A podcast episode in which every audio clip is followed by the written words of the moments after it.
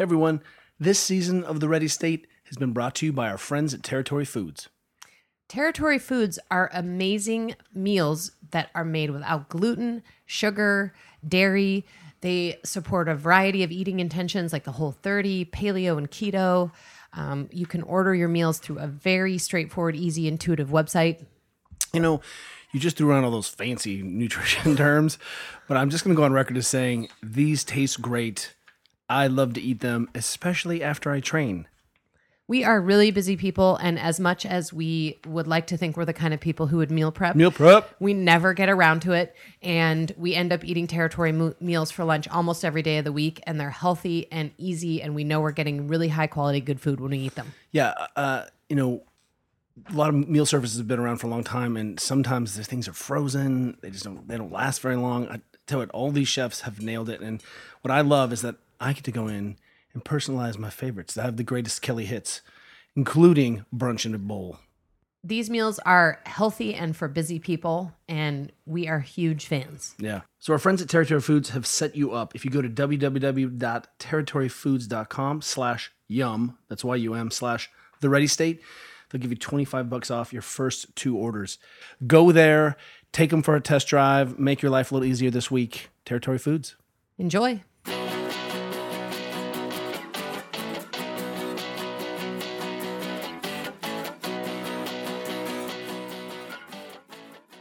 Everyone, I'm Dr. Kelly Starrett, And I'm Juliet Starrett. and this is the ready state.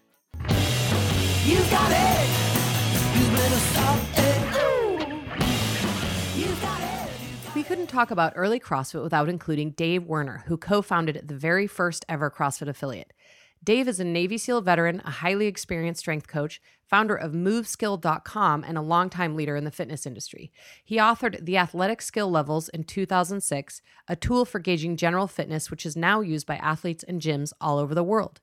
MoveSkill.com is an online resource for people seeking improved general fitness and helping them reach the strength and conditioning goals described by the athletic skill levels. Before joining the U.S. Navy at 17, Dave grew up wrestling, working on farms, and playing the cello in o- Oklahoma and Oregon. Welcome to the Ready Ready State podcast, Dave. We're so happy to have you. I'm just going to launch right in. How did you first become CrossFit aware? Uh, meaning, how did you hear about it? Start doing it yourself? I know you started working out with Robb Wolf early on. If you could just sort of tell the origin story of you learning about CrossFit. Yeah, well, first of all, uh, great to talk to you. Great to share the story. Um, so I was here in Seattle, uh, working out on my own. I had climbed out of a hole physically, um, maybe metaphysically, but uh, I, I'd been injured and working a desk job for a number of years, or kind of believing the medical story that I was injured. You know, I had back surgery when I got out of the service. So then I made the mistake of believing the or taking the doctor's advice to heart, which was that my spine was damaged, so you know I really couldn't do much. So I,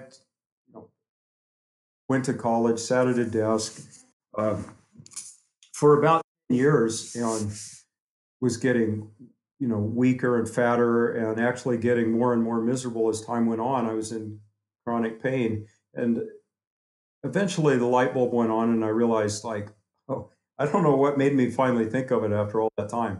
It was a good 10 years of struggling with this, but eventually I realized, dude, you're getting weaker and weaker. And as you get weaker, this problem is getting worse and worse.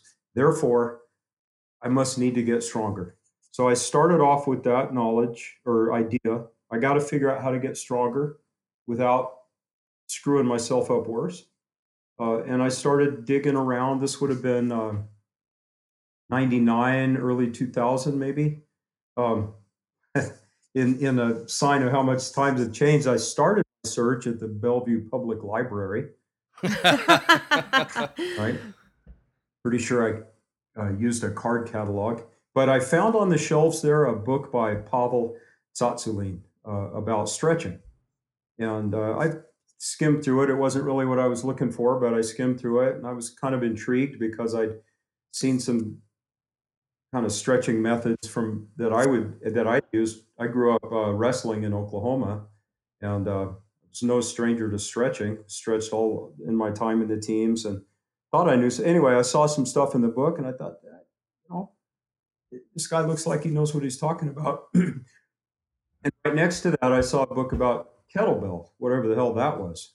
Uh, so I checked it out, brought it home, read the book, ordered the VHS tape to instruct myself in kettlebell technique. But uh, in those days, uh, you could Google was just becoming a tool that was.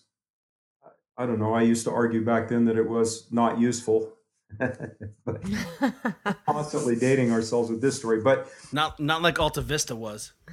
uh, you know, but that was still around, you know, and yeah, it was early days of of what we now take for granted. But I I had used the Google search tool to search for kettlebells and came back with one hit, one re, one return, one site, um, and uh, it was Dragon Door. So I bought a kettlebell uh, and started working out my back porch. Well, that's not very satisfying. So I started hunting for partners, you know, buddies, partners in crime, someone to work out with.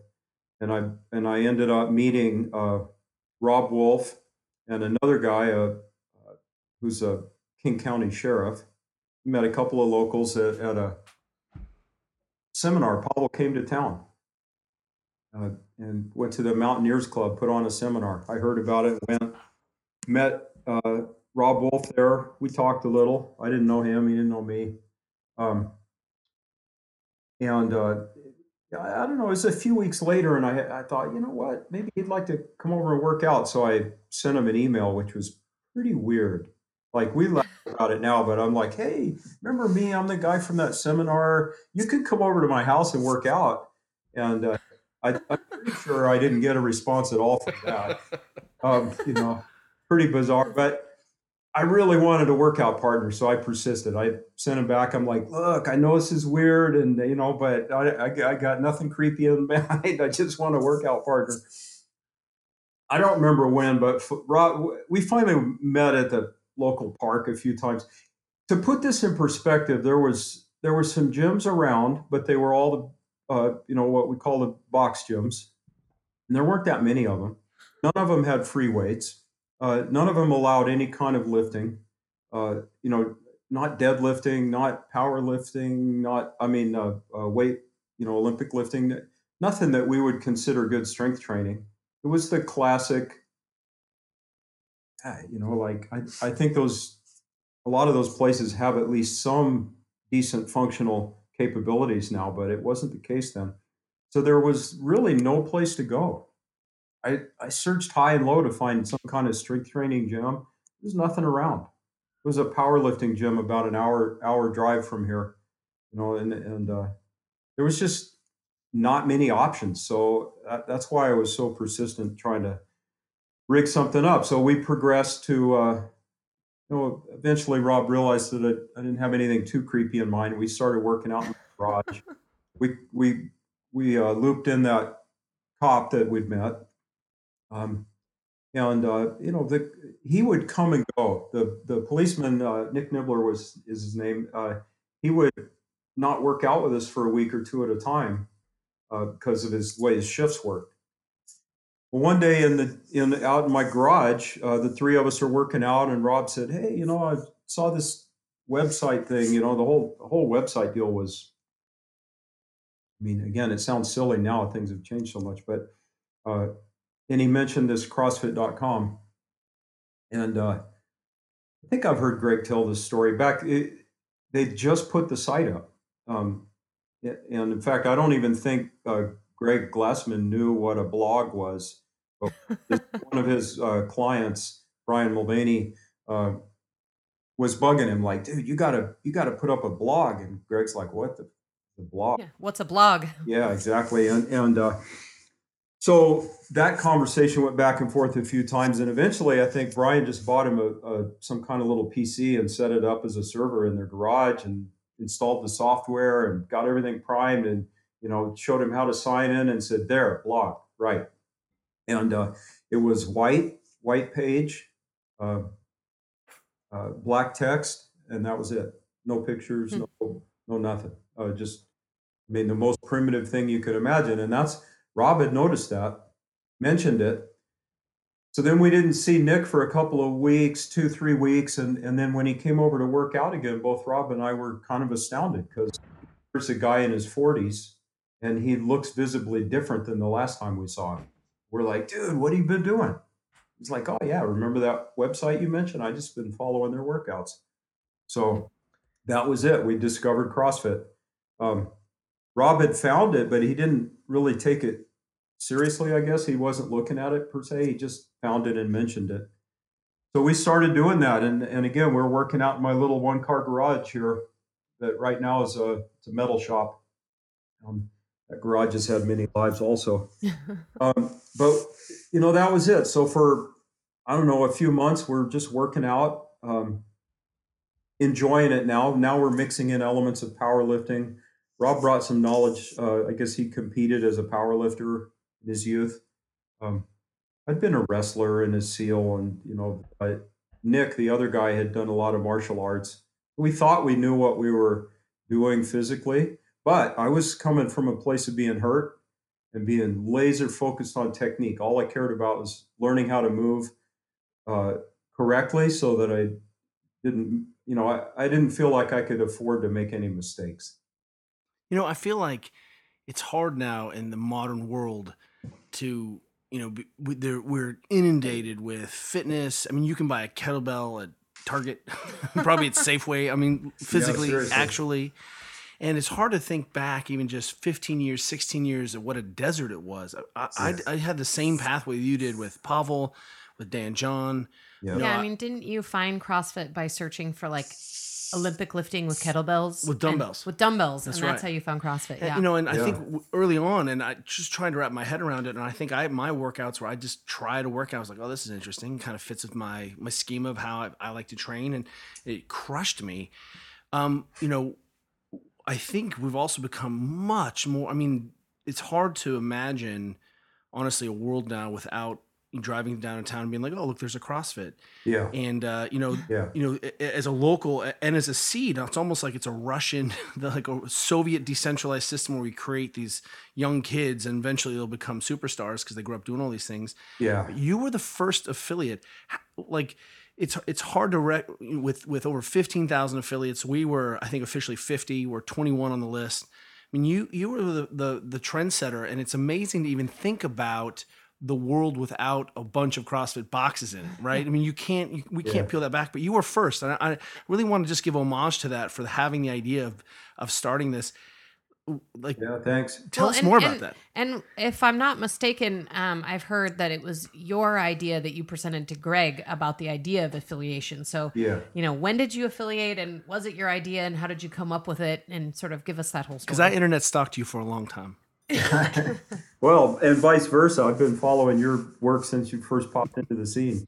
Um, uh, you know, again, it, like Kelly just said, is speaking to this. Uh, it was a desert, right? And so what happened is the three of us were, you know, dabbling around in the garage, trying to keep ourselves healthy, um, seeing some nice results.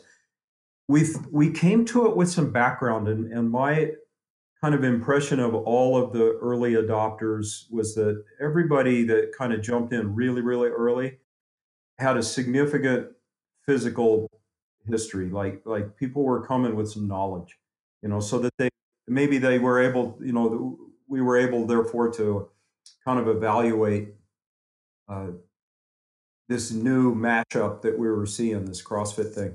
But after having done it for not really very long, two or three months, we started to realize, like, you know, this this is a good system. Um, just just before that, you know, we, both mentioned Pavel.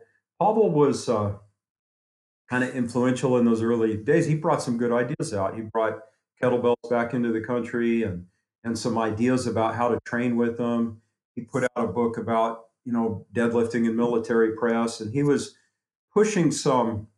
Now we would all think of this as being like self-evident, but it, it was really going back to the roots at the time. So some new, some old ideas are being reintroduced. Some old tools are being reintroduced. Some there's some just a desperate need for good information at that time, and not not only was there no place to work out, there wasn't much good thinking going on either. So in that vacuum pops up Greg and his CrossFit ideas and Pavel and his ideas. And Pavel had he'd put out uh, like I said a little book about strength training and another book about body weight strength training, another book about kettlebell training. His followers were pestering him constantly to integrate that stuff. How do I do this deadlifting military press workout if I also want to follow your kettlebell stuff? How do I, you know, how do I do those things if I also want to do some of these body weight That's right. stuff? And, and he didn't have any answers, none. Well, along comes Glassman. And it's like, oh, this is how you put it all together. Boom. And Yeah. so we followed it. We're like, this is brilliant. This is great. We love it. And uh, I think the the background, like, so I grew up wrestling. Wrestling workouts as a kid in Oklahoma were tougher than anything, any any single moment I ever had in SEAL training. Like they were hard workouts. Um, I, I think Kelly, you came to it also with uh, actually both of you guys, right? Came to this with a, uh, a significant background in working hard. Yes. You yeah, we both did. working hard, and I think all the early adopters were no strangers to working hard. So that when Glassman comes along and says, "Hey, this is how you put these things together," and the goal here is to work hard. You know, those of us that had seen results that way before thought, "Right on, this makes sense." And and so it, it okay. So what happens after that? To answer your question, Kelly, is uh, uh, uh, we're like we gotta we gotta share this. Like you know like f- friends and family and people around are saying hey you guys are getting some results. How you doing that Well, I show want what you. are you guys doing? yeah let's show you. And the thing was viral really. You know it, it, it- you know as far as ideas and, and evidence and and uh, it, it just was pretty i mean the the value of what was going on was was just evident to anybody that dabbled. Let me let me ask you this. One of the things now that you know, it, it- the world, is, as you say, has changed. Uh, I mean, Pavel put up the hundred kettlebell snatch test, and that was that was something that would destroy people. They would talk Yeah. about it. You know, seven Yeah. minutes it did it. You know, I mean, that that is just like my my daughter will, you know, my my ten year old will swing the thirty five pound kettlebell hundred times just to have a popsicle. You know, Yes. so, something has changed in the world. I think, and what's interesting is that when I started CrossFitting, I felt like Juliet and I had a big engine, but we were unskilled. We had to learn all the the kettlebell language. We didn't. Yes, Yeah. I was deadlifting already, but I didn't know anything about gymnastics and and my my you know I we we were limited by our skilled ability initially, not our ability to work hard. And now fast forward and we see that everyone can work hard, and that I feel like the limiting factor now is skill. Would you agree? Yeah, yeah. Skill was absolutely my limiting factor, uh, and it became my focus. It became the focus of all of my practice uh, working with clients. Um, skill is, and I really admire the way uh, you guys have addressed this. Both of you have addressed this, and you know, Kelly, your work is all about the the skill and the technique. Um, this is one of the frustrating things about watching it grow is is watching a lot of people become involved uh, with this hard work focused workouts uh, without realizing that they need to that skill is where it's at right? And and then you know if i i don't know the way i've interpreted what you've done is is to address that in a really positive way and and and you know put out information and be like hey if you focus on these elements your times will get better you know you'll you'll you'll perform better and you'll be and you'll avoid injury. But avoiding injury is not a compelling argument for people Yeah, no. you just have to Until- look at yes. the course of human history. Yeah. yeah until after they've been injured and then they're interested and that you know that over the years became uh, most of my clientele of people who've already been injured because then they had the patience or the interest in uh, you know learning how to do it right um, but man i can't even count how many times i said I, w- I wish i'd known this when you know back in the you know one example is early days you know rob and i i, I built a, a power rack welded together a power rack bolted it to the floor in my garage. Didn't know what one was for really but rob said we needed one so i, I built one and, and we're, we're out there doing squats. Barbell back squat which i've been trained on and I couldn't handle nearly the weight Rob could handle. Obviously, with his powerlifting background, he'd had some significant coaching and practice. Um, but I, and I wasn't, I didn't have a coach's eye. I didn't know, I mean, hardly any technique at all. But I was watching him, you know, he'd do his set, I'd do mine. And watching him move the hips, I didn't even know what hip function was, what good was, but I could see he was doing something that didn't look like me. And I was struggling to keep my balance at the bottom, couldn't get down all the way, you know, like the whole deal. It was terrible. My, my squats were awful, beyond awful.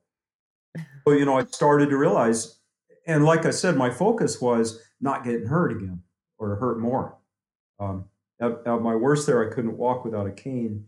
So I did, I was really highly motivated to not make this worse. Um, so, so right away, the path forward becomes technique. And, and that's, that's driven everything. That's the, that's the one element that I wish I could impart that insight to everybody um, that I've worked with. But, you know, to, to your observation, the level, the base level of technique in society is, has just seems to have risen dramatically. You know, I remember. so right. look- yeah, go ahead. Oh, I was going to say, um, if I could just bring you back for a moment, because I think we sidetracked a little bit. Um, when did you actually affiliate and how did that happen? You know, so this this kind of growing momentum, you know, a bunch of people geeking out about this weird thing we found on the internet up here in a garage in Seattle.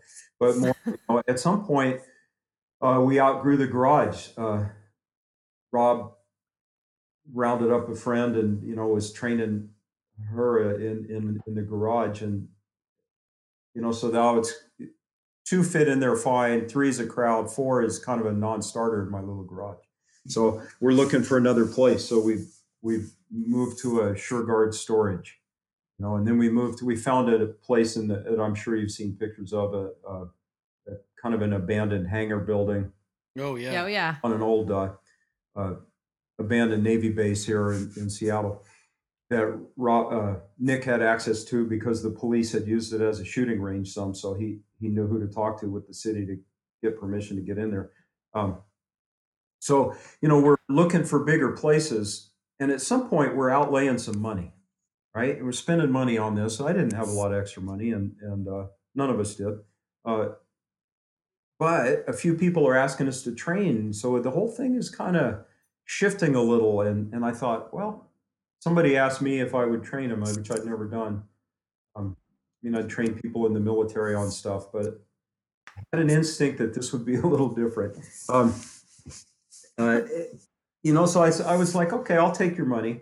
Um, you know, and obviously we'll use that to build this little, basically co-op is what we had in mind. Just some guys trying to create a place to work out together That's very Seattle. Trying to see if our wives and girlfriends get involved. They mostly wanted nothing to do with this. Um, you know, and, and, along with that thinking is is the idea of like, hey, let's get a business license. We'll keep some books and write all the losses off. And and so therefore we need a name. So you know, email to Greg. Greg, can we use your the name?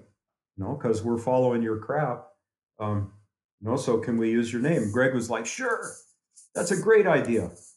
And so now I'm thinking, well, I'd heard stories and been involved in a little bit of, uh, you know, the drama that always seems to hang around martial arts studios and schools and um, branches and stuff.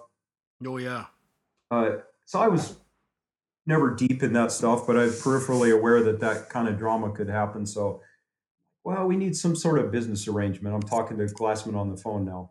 And he's like, no, you guys are great. I trust you. Whatever you do up there is fine. I was like, well, we should we should pay you for your name. You know, we should pay some kind of licensing fee. And he's like, no, I don't want your money. Forget about that. And I, I said, well, I think we're going to send you 500 bucks a year. And he- you know, again, then we went back and forth, and I just insisted, we're spend, we're, we're using your name. I want this to be legit because now we've got an official business. Um, so um, we're going to pay you for your, using the name. And he's like, okay, fine, then I'll just use it on the on the website. And I was like, whatever, dude, it's your money. But that, but that, you know, so that was the that was the business arrangement. That was it. Um, and I, I had in mind the the martial arts idea, you know, the kind of the black belt. Some sensei anoints you a black belt, and you go, you can go off and start your own own little dojo now. Something along those lines was what I was thinking. So we're up of here. Oh, Yeah. sorry to interrupt. No, to say one of the things that makes uh, I think the whole experiment just so radical is that we were left alone to interpret and apply these principles. Right, there was this methodology. Be yeah, competent at all these skills across these different abilities, right? Yeah. Different heart rates, different different capacities. Do you think that um, part of the magic was just being left alone? Because you know, I, I don't think anyone knew how to this thing was going, and obviously he had you know tiger by the tail and lightning in the bottle. But you know, do you think that that was a a benefit to allow us to experiment because uh, one of the things I really liked was that I had these regional coaches who were excellent. At, some were powerlifters and some were gymnast experts and some of them were running based, you know, and that you kind of got a little bit of a, a treat. And I think I know clearly that's a double edged sword without saying, hey, you know, your guys are moving terribly. But, you know, it was almost like, you know, the, the, environment was set up to let people just sort out for themselves. Do you think that was an advantage early on? Well, uh, you use the phrase double-edged sword. I think that's right on. In the early days, it seems like most of the people coming to this were were bringing a significant load of experience with them. That you know, like all, all of us had something uh, to bounce information off, maybe to offer to the group, at least to uh, interpret what we were taking in. And in that environment, uh, it's not that we were all doing things right, far from it, but Yeah. but there was a lot of knowledge base to start with. Uh, and in that environment, I think that kind of wide open situation did really help. And I, I remember one of the things that just I just loved. I was completely obsessed with this for years. Um, was was just a collaborative environment. Uh, it felt like by hooking up with this CrossFit thing, whatever that was, um, you know, I was able to rub shoulders with you and and Michael Rutherford and you know, uh, uh, shoot, blanked on the. can't believe I'm blanking on our Olympic weightlifting coach's name. Um, Coach B. Coach Thank you. Burgener. yeah, Mike. You know, I met met him. Um, you know, but rubbing shoulders and uh, you know, that was so much fun and so rewarding and so enlightening. You know, that's how the subject matter specialty things start. Uh, we were down in Santa Cruz. Uh, Coach Burgener had gotten involved. You know, so he was up. He he led us all through a PC, PVC torture test for hours.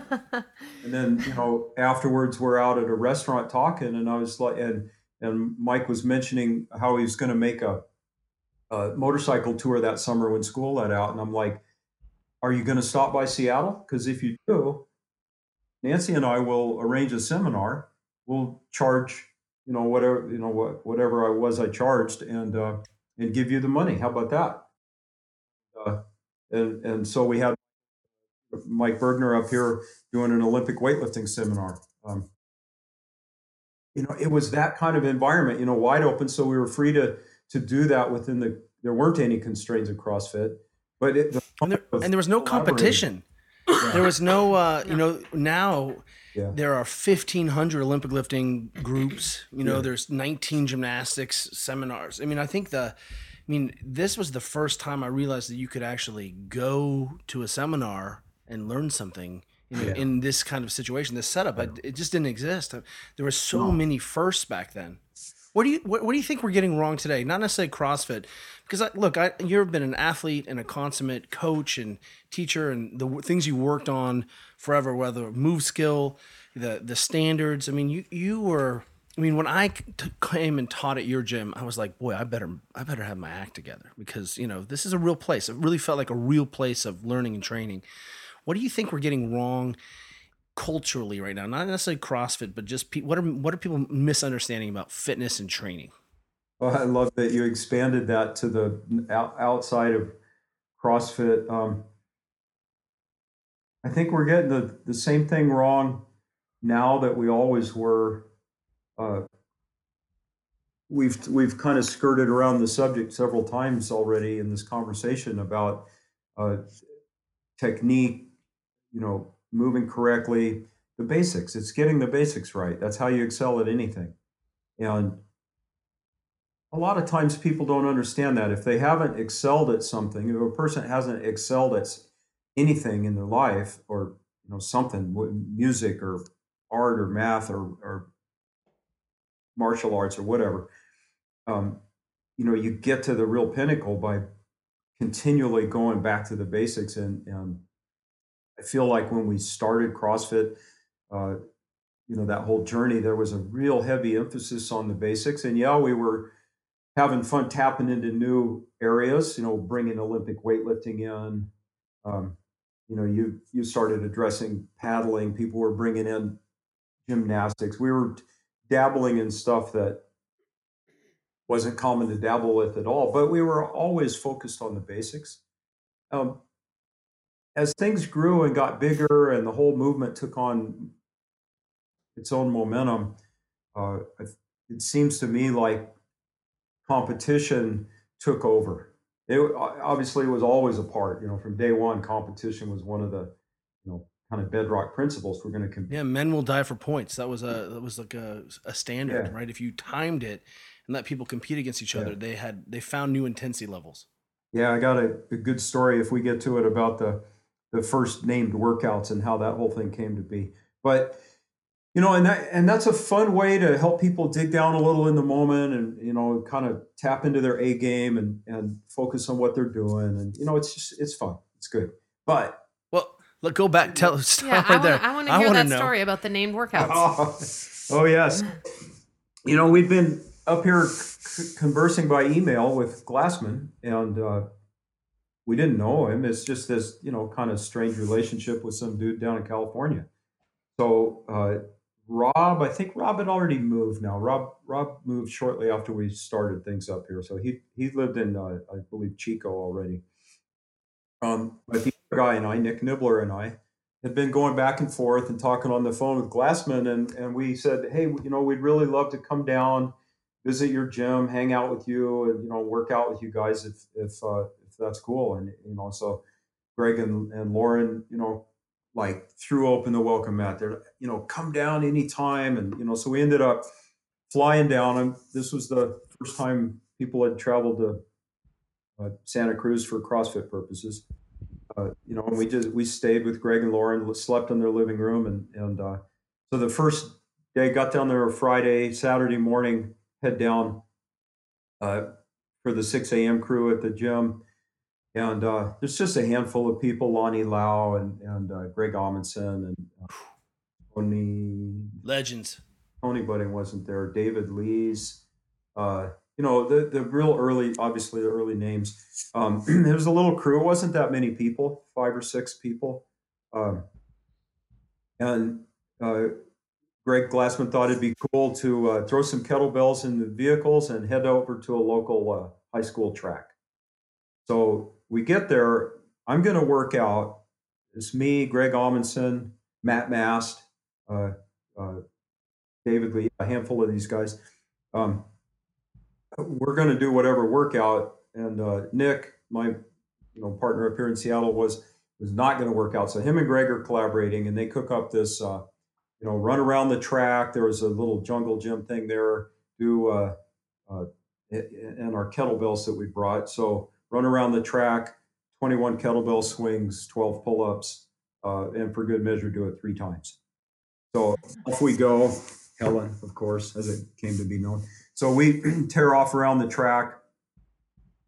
And, uh, you know, there's a little back and forth. Matt Mass was a track athlete at USC, but he's focused on the run, right? Um, Greg Amundson's a big man, so uh, you know I'm middle-aged guy, but I'm little, so I can keep up with him on the run.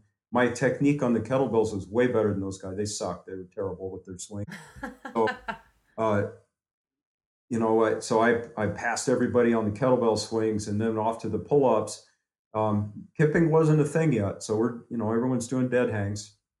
Um, but Greg Amundson had no problem with that. Matt Mass had no problem with that. You know, the Greg uh, Glassman had had those guys doing pull ups plenty. Uh, by the end of the third round, I'm busted down to doing pull ups one at a time. I think Greg Amundson won that one. His first time was like 12, 30 something. It took me, it took me over 19 minutes, most of which Nailed you know, it. yeah, yeah, a good chunk of which was standing around the pull-up bar waiting to be able to um, you know and, and and you know three rounds you know less than 20 minutes and and uh, all our asses are properly kicked right so uh, you know we all went out and had breakfast and talked about that and it was shortly after that uh, well greg and nick were commenting they're like we got to remember that that was a good one we got to write that one down um, and shortly after that greg glassman came out with one of his first uh, CrossFit Journal. uh, I think it was the second or third issue of this that he did, but where he spelled out the named workouts, right? And and there was, uh, if I remember right, he laid out uh, three of them. He took that basic structure, expanded on a little, um, you know, and that's where the three rounds of whatever for time, um, you know, that that kind of classic combination, and also 21, 15, 9, he cooked up that. Um, I'm sure he'd used it before, but he cooked it up in that kind of formalized little structure. Um, and, uh, you know, and that, that was it. It was the named workouts. The first one was Helen. Out of That's that. amazing. And, I love you know, it because I've only done I've only done that one, and that's one of the ones that I will continue to do the rest of my life. yep. Yeah. That it- is a it's staple. Except It it's like six rounds now. yeah. Yeah. So- Yeah. so back- So back to those early days, you know, when we started our CrossFit in 2005, I felt like from 2005 to at least 2010, if I said to anyone or if anyone asked me what I did and I said I own a CrossFit, they would say, "What is CrossFit?" Nobody had really heard of it. And all our members had come because of some strange word of mouth system because we certainly weren't doing anything called marketing. yes. Um, what was it like for you guys at first? How did people find you and start joining your gym? Did your friends and family think you were crazy? Um, did you think you were crazy? Yeah, you know, I kept my day job for a good four or five years and just ended up sinking every minute of spare time, you know, weekends and evenings and mornings. Well, that is a common theme. yeah. Yeah, you know, and I, it, it wasn't in my mind to start a business when we started this. It wasn't in my mind to uh, build a, a training practice as a as an individual coach, uh, and it wasn't in my mind to quit my day job. I wasn't looking for another career. I thought I had one, but over time, I you know realized like this is a lot more rewarding than the other thing I'm doing. Um, but in those, you know, it was hundred percent word of mouth. I wasn't trying to build a business. I didn't even know, and I would argue I still don't know how to do that. But um, the you know word of mouth. That's the only effective marketing that I've ever that you know. And then as as things progress, you have to develop a website, and it's obvious you know some websites are better than others, and so we you know we tried to step up the game on the website. Uh, at least have it show somewhat accurately, you know, what we're about. Um, but every conversation uh, in the early days, with every conversation was like, "What is CrossFit?" And uh, you know, I still don't have a short answer for that. I still don't have an elevator pitch. I've tried hard over the years to come up with a concise, and maybe I'm just not a concise guy, but it's. Uh, uh, after a while, I, I didn't need to have that conversation much. Do you do you still use this style of training CrossFit? Is that how you still train? Yeah. Uh, like I said, this was, it, it takes me back to my days uh, uh, wrestling workouts growing up. As you have you as you've gotten, let's say, uh, you've developed a patina of age Yeah. and uh, that's it. accumu- accumulated a few more reps. How has your training changed a little bit? And and it keeps veering go, closer toward the, sorry to jump in, but it, it no, veering closer toward the, uh, more and more to the strength side. Um, I, as we get older, one of the observations I've made, both myself and, and a lot of people I've trained, older folks, and this is a it's a sliding scale. So older than what? Older than teenager. Uh, it's a progression over the years of we we need and benefit from a little more, a little more, a little more emphasis on uh, what we would call bodybuilding on volume, inter- Yeah. mo- moderate load, higher higher volume, uh, bodybuilding kind of strength training, not beating ourselves up too badly with metabolic stuff. And uh, you know, 20 years ago, well, say say 15 years ago, when, things were getting going, uh, we'd go down, and I know you were in on a few of these. We'd go down to San Diego and train with uh, some SEALs. You know, early days of introducing CrossFit to SEALs. And at that time, I was, you know, 45 year old with a bad back, right? But but I had some good technique, and I'd been doing this CrossFit thing for a while. I could throw down and beat those young guys on a workout like Helen or Fran or something like that.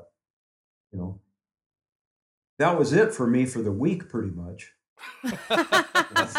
Like like we'd show up, we'd put on our seminar, and we'd get going. And you know, in the early days, and I know you guys remember this well, you had to show people what we meant by intensity. Oh yeah. Show them how to work hard. They didn't. Nobody knew. And uh I made all my friends sick with Fran. All of them. yeah, All of them. I Yeah. just, I mean, people got so. I'd be like, check this out. I think this is gonna happen to you, and I know you should go faster. yeah, And Kelly's they- uncle Rich came to visit us in the early days when we were still doing our garage version of CrossFit. deadlifts 135, And- push-ups 15, 10 rounds. He barfed in And, the backyard. and before Yep. before we started our workout, we ordered Chinese food, and he finished the workout, barfed in the backyard, and then retreated to our guest room, and we never saw him again for the rest of the night. yeah. No change. and he definitely thought we were crazy. Yeah. Yeah, that dose of intensity is well, so the point of that is that it's strong medicine, which was our claim then and, and still is now. Um, back then, nobody was used to it. Um, and like we've been saying, we brought some experience to the table. It wasn't my first exposure to hard work. It just, you no, know, building up to it now with a focus on strength and technique. But what I, and you know, so for a while, I made a mistake in my early days of training uh, CrossFit, both myself and my clients. And the mistake was to uh, to think that aerobic training was entirely overrated. You know, so yeah, I, I'd come to it wrestling, working on farms as a kid, and being a SEAL. You know, we thought nothing of, you know, swimming three, four, five miles in the ocean, endless humps, long runs. I had a I had a tremendous amount of aerobic experience. Uh, you know, I'd grown up riding my bike. I'd you know do centuries as a kid in Oklahoma. Um, I had a huge aerobic engine, which I didn't think about because it was just for me part of growing up and doing what I did in the military. And then we get to start dabbling with CrossFit, and I'm seeing these amazing results with me and, and the guys I started with, and we're doing all glycolytic anaerobic stuff, um, strength training and, and short little doses of glycolytic work. Um, and I thought that's all you need. Like that other stuff, I was beating myself up, wearing my joints out. There's no value. Well, over the years, it took a long time. It took a good 10, 12 years, but I started to lose that aerobic engine because I, I hadn't used it in so long. You know, anything over 10, 12, maybe 15 minutes, I just didn't do anymore. Um, and uh, then my glycolytic stuff started to suffer. And I, I went back and rethought and did some research and, and thought about things and realized, like, oh, I was coasting on some development that I had. So, to your point, uh, or to the question, we need a strong, strong base of, of strength, strong base of strength, to uh, in order to be able to work hard in the first place. So, most people come into this need a lot of strength training to even get going in any meaningful way, right? Yeah. And Yeah. part of us figuring out programming. I know you guys were instrumental in that early. That was Michael Rutherford's big contribution. You know, thinking how to work some systematic strength training into this random CrossFit stuff. Um, but if you have some strength, you can hit that glycolytic business hard and see all these amazing results that we're also excited about. However, and I know you've worked in this stuff too, like we need an aerobic engine. That has to be in there somewhere. So as we get older, what I notice is I need the strength training, and it has to be periodized, it has to be planned, it has to be smart strength training. I can't just do the random stuff and expect to see any results uh, in terms of gaining strength beyond that initial adaptation of a beginner. Um, I can do glycolytic stuff, but I had to start picking my battles more and more carefully. I can dig a big, big hole for myself that I can't climb out of for a week or two. Um, and you know, the problem is, you know, my brain and heart remember how to tear it up, so I can do that. I can, you know, I can tear it up, but then I'm wrecked for a while. Like, uh, you know, the thing that seems to suffer the most as we, uh, you know, get older is just, uh, Recovery. yeah, it's just recovery, uh, both the normal recovery and also the the payback for injuries, like, which I know you've addressed heavily. But you know, you get tendonitis in your 40s, it's an entirely different deal than tendonitis. Yeah, when you're 29. yeah. Dave, uh, talk to us a little bit about uh, the athletic skill levels and moveskill.com.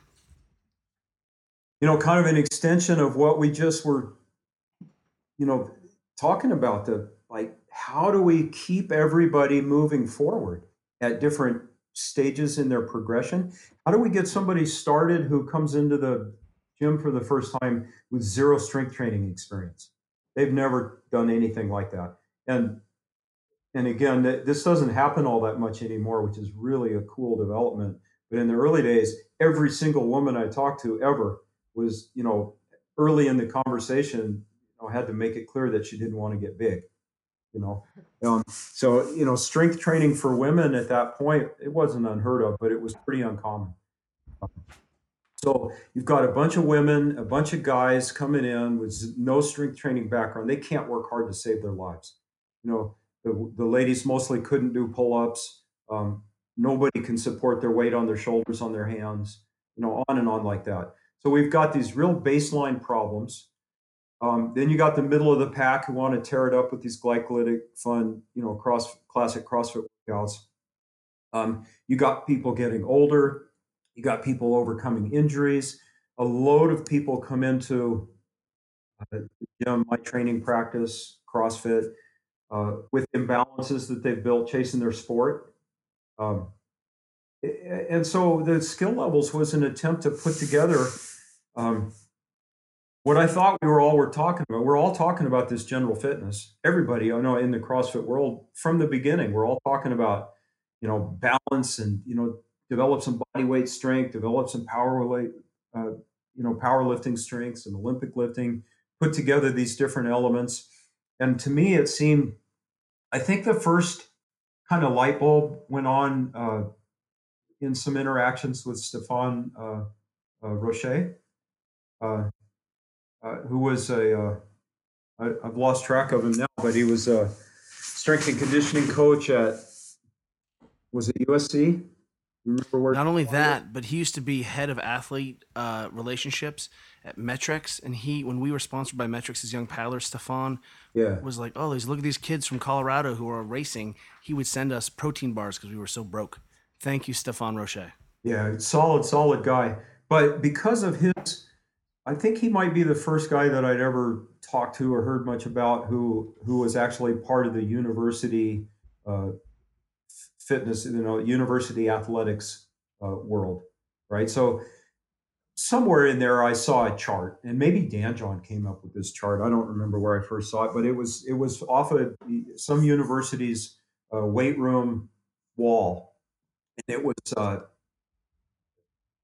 kind of a powerlifting chart. It was, uh, uh, you know, bench press, Oh yeah? I remember that chart. yeah, military press, you know, some basic strength movements, and there might have been some uh, push up. Uh, might not have been. Okay, so there was some charts about different levels, and and in, teachers, you know, instructors in universities probably use that to give people grades in strength training classes. You know, how much can you progress in these different different areas? But it had the effect of laying out basically some levels, you know, kind of beginner, intermediate, advanced sort of levels. And then in the military, that kind of thinking is pretty common. Like, you know, we got to pass a fitness test every year, and there's some uh, push ups, sit ups, uh, and pull ups, I think it is the, I don't even remember what we used to do, but the, uh, you know, calisthenics.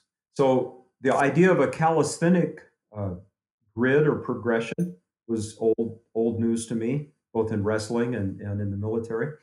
Um, you know, and here's this uh, grid or progression with weightlifting. So I got to thinking, hey, I, I had to put mash those things together. And along the way, it's well, what about speed? What about uh, work capacity? right. What about skill? You know, so I started mashing that stuff together. I I did a deep dive then. I, I prowled on university websites. I every book I could get hold of, um, every resource I could tap into to try to find out what is beginner, what is intermediate, what is advanced in these different levels, and then trying to correlate this with my uh, now kind of increasing experience coaching people. Um, you know, you see somebody with a weak upper body. What does that mean? Well, here's a here's a woman who can't do pull-ups, and she can't do dips, uh, but oh, she can't do push-ups right either. And you know, and, and it's just thinking about what should we be able to do? You know, push and pull. Yeah, and I remember seeing that chart. I remember seeing that chart and walking myself right over to the edge and being like, "Wow, this is really aspirational." The it was level level four was legit. Yeah. Let me ask you, it, it, it really was. Let, let me ask you a question. Um, you are, you have, moveskill.com is an incredible resource. Um, are you still running a gym? What are you doing now? So I don't run a gym. I, I run moveskill.com. Uh, and you know, still still program, put that uh, put those things up. And the, the workouts are uh, on MoveSkill. I I periodize that. I write in uh, 10 week cycles usually. I'm writing in cycles that uh, kind of tie together throughout the year. And I do some real planned progression toward different targets. Uh, I, I'll pick a couple of strength training targets and uh, and a couple of work capacity targets for a given cycle, and we'll focus toward this toward that, so that I can really write some progressions into the workout, into the you know that ten week period of, of training. So I'll write some progressions, and then we'll finish up that cycle with some some testing, and then I'll I'll flow into the next cycle and start. Just because That's great. You know you can't specialize or focus on everything at once right? So you got to kind of pick your battles but at the same time we're trying to develop everything at once. So i kind of i alternate and stagger and, and just flow that stuff together. So Well, and I feel like one of the things that we lost track of, and one of the original tenets, and I, it absolutely came from you know the the the original gangsters in CrossFit, you guys, is that this was a way to get good at life. And this was a thing that respected your time. It was sort of a, a systemized way of thinking where we could develop all of these skills and still go have a life outside the gym. You know, Yeah. that you the whole point was to actually work on your fitness and then go spend your fitness. And then somehow, and this I don't think this is just CrossFit. I think the whole thing became very recursive. You know, that Yeah. a lot of people were spending two or three hours in training. And even if you go today, a lot of programs, man, it is dense, dense, dense. And what we've done is fetishized our gym and we've forgotten about celebrating getting outside. haven't and, you uh, talked about this both of you in in terms of uh, children and what we do with children's athletics like pushing kids to specialize in sports and Yes. sell to a level. And it seems like that thinking is just cooked into our culture at every level. And we want to, like you said, fetishize and obsess to the exclusion of everything. Yeah, I think you're spot on. You're spot on. And it, it's it's not just us. I mean, I think uh, there are even you know uh, incredible Olympic throwing coaches like Bondarchuk was like, okay, you're strong enough, but everyone likes to get in the gym because you can make progress, you can see it and quantify it. But the thing is, the application of the thing. You know, you know how Yeah. far can you throw the ball? That's the thing that matters, right? Yeah. And uh, I really appreciate you even coming back around to saying, you know, as you were talking, that hey, we we took our eye off of the aerobic capacity narrative. I mean, we, you know, I think Juliet and I, even a few years ago, really made a wholesale shift back, and we're like, whoa, whoa, whoa, we've lost our big aerobic engines, and now are paddling long distance again and doing bike races, and you know, we're Yeah. just we've gotten as maybe that's just a function of getting older, or just realizing that, uh, you know. We, we have synthesized the tenets. We've come through this first wave of CrossFit, and here we are as uh, as vanguards of just you know of being a little bit more sophisticated. It's pretty fun. Yeah. Um, if we take stuff away from this whole journey, I would like uh, you know, the idea moving forward, uh, you know, that you've focused on so much that I've tried to focus on was the idea that the skill of movement matters. Um, you know, like technique is it's everything. It's the start in the beginning. It's the thing that allows, you know, if you deadlift well and you decide to take up stand up paddleboarding, it's a pretty short trip because you already, you know, you know, there's a lot of lessons that carry over because fundamentals and we could you know throw out endless examples of that kind of tie-in but yeah. but that's you know to your point that's that's what helps people in in life uh, yeah we go in the gym and learn some things um, but i want to learn not just in pra- in the gym i don't want to just practice stuff that feels hard i want to practice stuff that feels hard sure but gives me some advantage or benefit outside the gym i want to take out you know fundamentals so uh, to answer your question, what am I doing now? Uh, I, I shifted gears. I, I'm a completely different field. Uh, one of my clients for years was a uh, captain at a, on a tugboat, a local tugboat company. Um, and when it was time for Nancy and I to close the doors on our gym, I went over and asked them for a job. So I started at uh, 57 as a new guy deckhand on a tugboat. You want to hear what's sad and screwed up about that? I'm working with guys who are mostly younger than my kids, and I'm stronger than all of them. Oh, one Yeah. like who you're like. There's a movie about you. We're like, who is that old guy? Yeah, there's uh, you know, Kelly is always so much stronger than a lot of young people, and they're like, I don't understand. And Kelly's like, I have been lifting weights for 20 years longer yeah, is than that you. whole old man strong? Uh, you know, but I don't say that to be smug. I, I, I mean, No. I f- I feel like you know my fitness in the last couple of years at the gym, as we struggled to keep things going, uh, we were under a huge amount of stress. It was a super stressful time. Health went in the garbage. Um, you know, I, I- like I, I don't think that I'm at this moment in great shape. I, you know, by most standards in our culture, I, I am, but you know, like by our standards, I'm not at all at the moment. Um, I, I'm working as a marine engineer, so I'm I'm down. Work my way into the engine room. Um, I'm I'm down working on big 16 cylinder, It's awesome. 3,000 horsepower diesel engines driving tugboats. And Dave, would you do it again? Would you go back and hit go and do it all again? the CrossFit movement, that whole thing. Yeah. Yeah, I would. I, I- you know, I'm out now, but I'm not bitter. It was a, it was a, uh, uh, it, it was a real pursuit of passion for me. And, and, you know, in fact, Nancy and I were talking about this in kind of, you know, just talking over. She, I think she asked me, uh, uh, you know, how, how would I, I guess she said package or you know like what's the what's the takeaway because there's there's a couple different ways we could take this away. I could focus on a few of the negative things, uh, but that they honestly didn't you know negative interactions with a few people or th- th- this or that happening that wasn't great. That that's part of life. That happens to everybody. I I don't really think that that was uh, really any kind of a drawback. It would have happened no matter where or what or who. You know, it's just that's part of life but it, you know wh- th- this whole journey interacting with with people like you and all, all the early you know and all the people that i've met over the years and also i got a huge amount out of working with clients. I've worked with well over 10000 people and i was able to help a lot of them uh, and I, it was super rewarding. I, I would not give that up or trade it for anything even though i'm done now. I'm done with it. You know and honestly i miss training people. I don't miss owning a business or a gym. I'm done with that. Uh, but uh, training people, I I don't know how that what that would look like now, but I could see doing that again.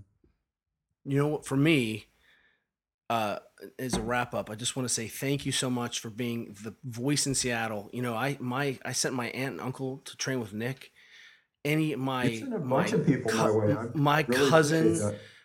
Terrible back you sorted him out we we have friends who are you know rock stars you like you know you were always my ace in the hole and just want to thank you so much for being one of those links that I clicked on early on where I was like, who are these crazy affiliate people? There's like five of them.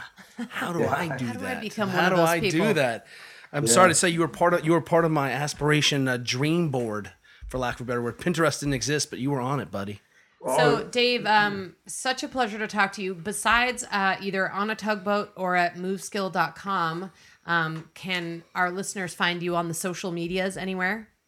You know, honestly, not. I'm, I've pretty much withdrawn. Um, I interact a, a bit with my folks on MoveSkill uh, on the you know on the TrainHeroic platform. I'm at sea a lot. We carry cargo back and forth to Alaska. Um, I don't know. This might be a period of kind of uh, kind of going off and contemplating after closing our gym, but uh, I'm not really on Facebook. I'm a Robb Wolf calls me a curmudgeon, and I don't I don't think he's wrong about that.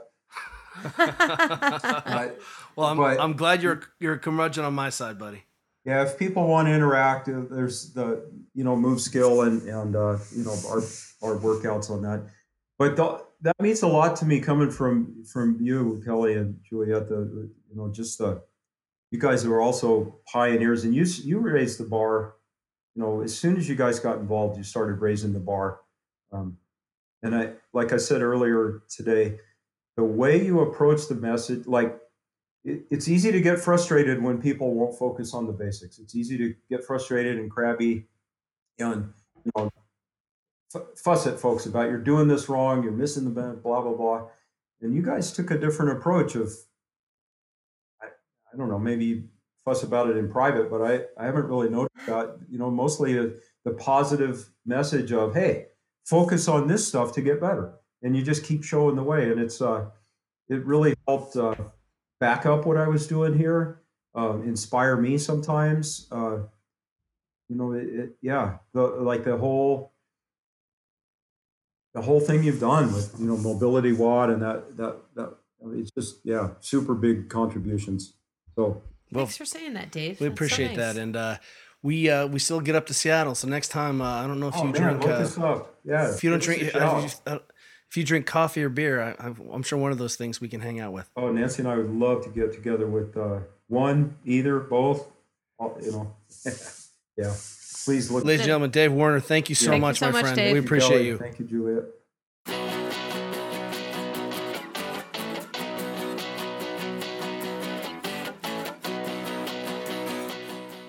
Thank you for listening to The Ready State. If you like what you're hearing, check out all of our episodes here or at mobilitywod.com. The Ready State is the podcast of MobilityWOD.com, where we've assembled the world's most comprehensive database of guided movement mechanics and mobility videos, all with the goal to help improve performance and eliminate pain. Each motivated by the simple idea that all human beings should be able to perform basic maintenance on themselves. We're also on Facebook, Twitter, and Instagram under Mobility WOD. That's W O D, as in workout of the day. Until next time, cheers, everyone. You got it. You better stop it. Ooh. You got it. You got it. Kelly Starrett is a New York Times bestselling author of Becoming a Supple Leopard and Ready to Run. He's a coach, a physical therapist, an athlete, and an innovator who works with elite athletes as well as everyday people who just want to be healthier and happier in their lives. Juliet Starrett is a co founder and CEO of both San Francisco CrossFit and Mobility WOD, co founder of standupkids.org, a writer, an entrepreneur, and a world champion athlete. Our theme music was provided by Rogue Wave. You got it. You better stop it. You got it.